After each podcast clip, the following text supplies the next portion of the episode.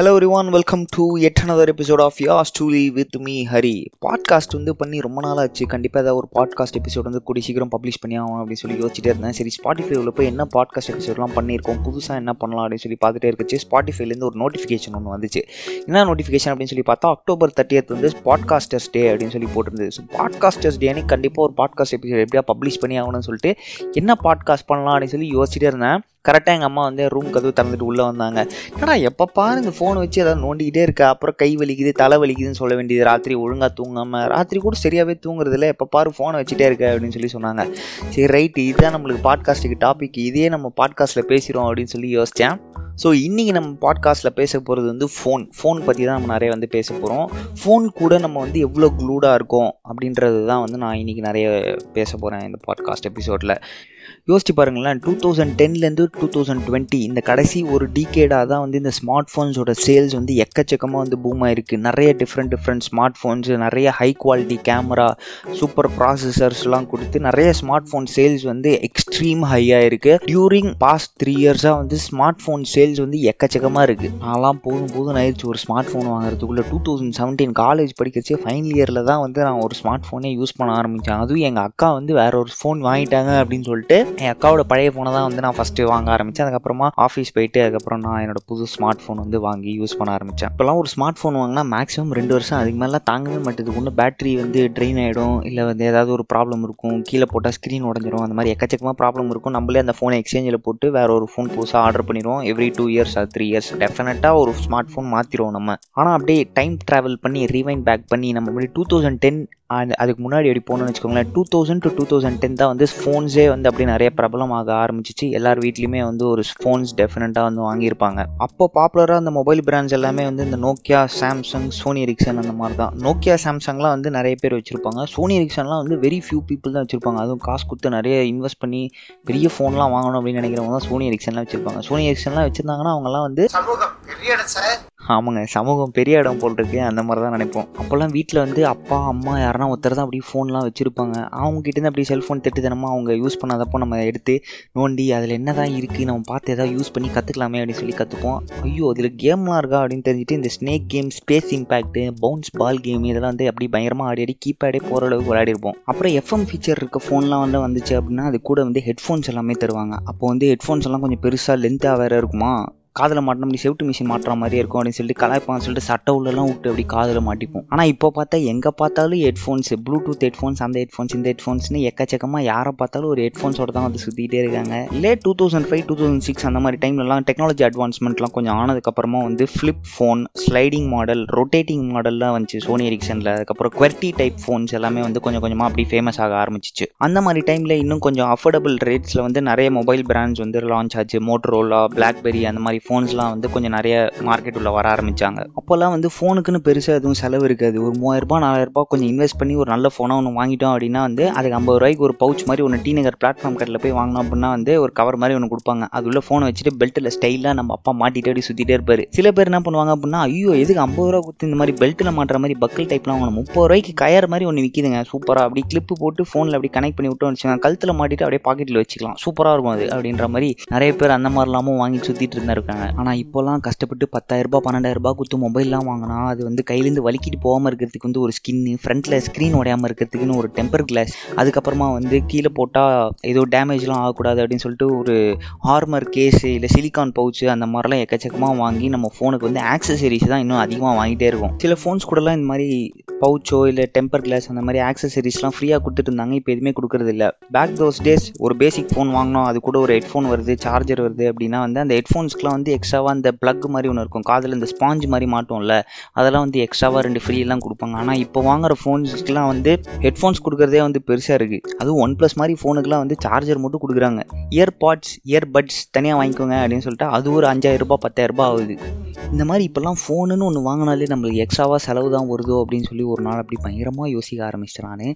Back those days எங்கள் வீட்டில் வந்து ஒரே ஒரு லேண்ட்லைன் ஃபோன் இருந்தது. எங்கள் அப்பா ஒரு ஃபோன் மட்டும் வச்சுருந்தாரு. அதுக்கப்புறம் கொஞ்சம் வருஷத்துக்கு அப்புறமா எங்கள் அப்பா வந்து எனக்கு இந்த ஃபோன் வேணாம், அம்மாவுக்கு இந்த ஃபோன் கொடுத்துரும், நான் வேறு ஃபோன் வாங்கிக்கிறேன் அப்படின்னு சொல்லிட்டு எங்கள் அப்பா ஒரு கலர் ஃபோன் ஒன்று வாங்கிட்டார். அந்த பேசிக் ஃபோன் வந்து எங்கள் அம்மா கொடுத்துறேன். எங்கள் அம்மா பெருசாக ஃபோன் யூஸ் பண்ண மாட்டாங்கன்னு சொல்லிட்டு நானும் எங்கள் அக்கா மட்டுமே அந்த ஃபோன் மாற்றி மாற்றி யூஸ் பண்ணுவோம்.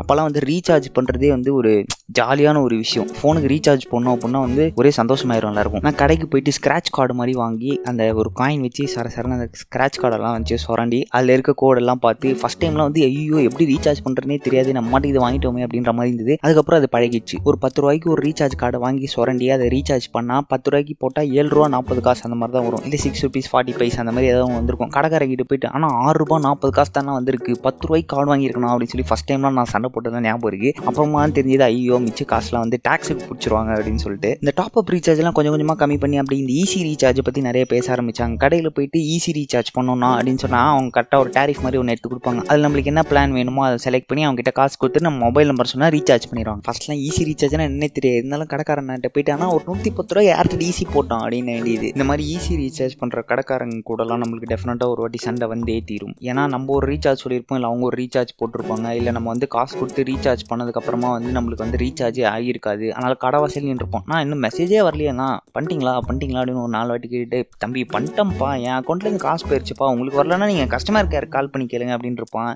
டெஃபினட்டாக அந்த மாதிரி ஏதோ ஒரு பிரச்சனை நடந்தே தீரும். அதனால் அவங்க கூட நம்மளுக்கு ஒரு சண்டை வந்திருக்கும். கரெக்டாக இந்த மொபைல் நெட்வொர்க் கம்பெனிக்கெலாம் என்ன தோணுன்னு தெரியாது, மாத கடைசியானா நம்மளுக்குலாம் சேலரி வரணும்னு அவங்களுக்கு தெரியும். கரெக்டாக மந்த் எண்டு வந்து ஒரு மெசேஜ் ஒன்று அனுப்புவாங்க, ஃபுல் டாக் டைம் ரீசார்ஜ் பண்ணுங்க அப்படின்னு சொல்லிட்டு ஒன் டென்னுக்கு பண்ணீங்கன்னா one ten, three hundred rupees பண்ணீங்கன்னா த்ரீ ஹண்ட்ரட் ருபீஸ் அப்படின்னு சொல்லி ஃபுல் டாக் டைம் ரீசார்ஜ்னு சொல்லி மெசேஜ் அனுப்புவாங்க. Offer valid till two days அப்படின்னு மட்டும் போட்டுருவாங்க. கரெக்டாக நம்ம மாச கட்சியில் காசு வந்தோடனே போய் முதல்ல ரீசார்ஜ் பண்ணிடுவோம். அப்புறம் இந்த மெசேஜ் ஃபீச்சர்லாம் எப்படி ஃபோனில் ஒர்க் ஆகுது அப்படின்னு சொல்லி செக் பண்ணுறதுக்கு ஒரு வாட்டி எங்கள் அப்பா ஃபோன்லேருந்து எங்கள் அம்மா ஃபோனுக்கு வந்து மெசேஜ் எல்லாம் அனுப்புவோம். ஹாய் அப்படின்னு ஒரு மெசேஜ் அனுப்புனா ஐயோ மெயின் பேலன்ஸும் ஒரு ரூபா பூஸ்டானுங்களா அப்படின்னு சொல்லிட்டு சரி ஓகே மெசேஜ் பூஸ்டர்லாம் ஒன்று இருக்குது, ரேட் கட்டர்ஸ்லாம் இருக்குது, அதெல்லாம் நம்ம போட்டுக்கலாம் அப்படின்னு சொல்லிட்டு மெசேஜ் பூஸ்டர்லாம் போட ஆரம்பித்தோம்.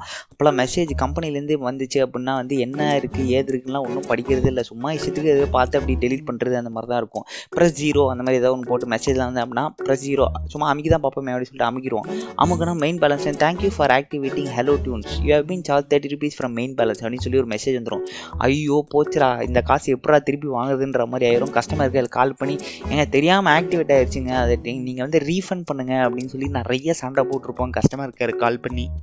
இந்த மாதிரி நம்மளுக்கு மொபைல் ஃபோன்ஸோட நிறைய எக்கச்சக்கமான எக்ஸ்பீரியன்ஸ் எல்லாமே இருக்கும். அதே மாதிரி பிஸ்னஸ் பிக் ஷாட்ஸ்லாம் வந்து இந்த மொபைல் ஃபோன்ஸ் தான் வந்து இன்னும் கொஞ்சம் நாளில் வந்து பூம் ஆக போகுது அப்படின்னு சொல்லி பயங்கரமாக ஃபோர்காஸ்ட்லாம் பண்ணி எப்படி மொபைல் ஃபோனோட பிராண்ட்ஸ் புதுசு புதுசாக நிறைய வர ஆரம்பிச்சிச்சோ மொபைல் ஃபோன்ஸோட நெட்வொர்க் இருக்குது இல்லையா அது வந்து கொஞ்சம் கொஞ்சமாக புதுசு புதுசாக வர ஆரம்பிச்சு. இப்போ தான் நம்ம வந்து ஜியோ தந்தநாதன்லாம் சொல்லிட்டு இருக்கோம், அந்த காலத்தில் அப்போலாம் ஜியோ கியோலாம் கிடையாது, வெறும் ரிலையன்ஸ் சிஎம்டிஏ தான் இருந்துச்சு. ரிலையன்ஸ் சிம் கார்ட்ஸ் வந்து ரிலையன்ஸ் ஃபோனில் போட்டால் மட்டும் தான் வந்து யூஸ் பண்ண முடியும், அதனாலே நிறைய பேர் அந்த நெட்வொர்க் வந்து ப்ரிஃபரே பண்ண மாட்டாங்க. ஜியோ வந்து லான்ச் பண்ணதுக்கப்புறமாவும் அதே மாதிரி தான் கொண்டு வந்தாங்க, பட் லேட்டர் இந்த four G technology five G டெக்னாலஜிலாம் வந்ததுக்கப்புறமா Reliance sim cards Jio sim கார்ட்ஸ்லாம் வந்து எந்த ஃபோனில் வேணாலும் ஃபோர் ஜி டெக்னாலஜி இருந்ததுனா போட்டு யூஸ் பண்ணலாம் அப்படின்ற மாதிரி கொண்டு வந்தாங்க. பேக் தோஸ் டேஸ் ரிலையன்ஸ்க்கு அப்புறமா வேறு என்ன நெட்வொர்க்லாம் இருந்தது அப்படின்னு பார்த்தோம்னா வந்து ஏர்டெல் இருந்துச்சு, ஹச் இருந்துச்சு, அதுக்கப்புறமா வந்து ஐடியா, டாடா டோகோமோ அந்த மாதிரிலாம் இருந்துச்சு. நிறைய மொபைல் நெட்வொர்க் கம்பெனிஸ் மார்க்கெட்டில் வர ஆரம்பித்தாங்க. ஆனால் சில மொபைல் நெட்வொர்க் கம்பெனிஸால் மட்டும்தான் வந்து மார்க்கெட் உள்ள சஸ்டெயின் ஆக முடிஞ்சிச்சு. ஹச், டாடா டோகோமோ அவங்களாம் அப்படி காணாமல் போயிட்டாங்க. ஹச் எல்லாம் வந்து கம்பெனி லாஸ் ஆச்சு அப்படின்னு சொல்லிட்டு வோடஃபோன் வந்து டேக் ஓவர் பண்ணிட்டாங்க. அதுக்கப்புறம்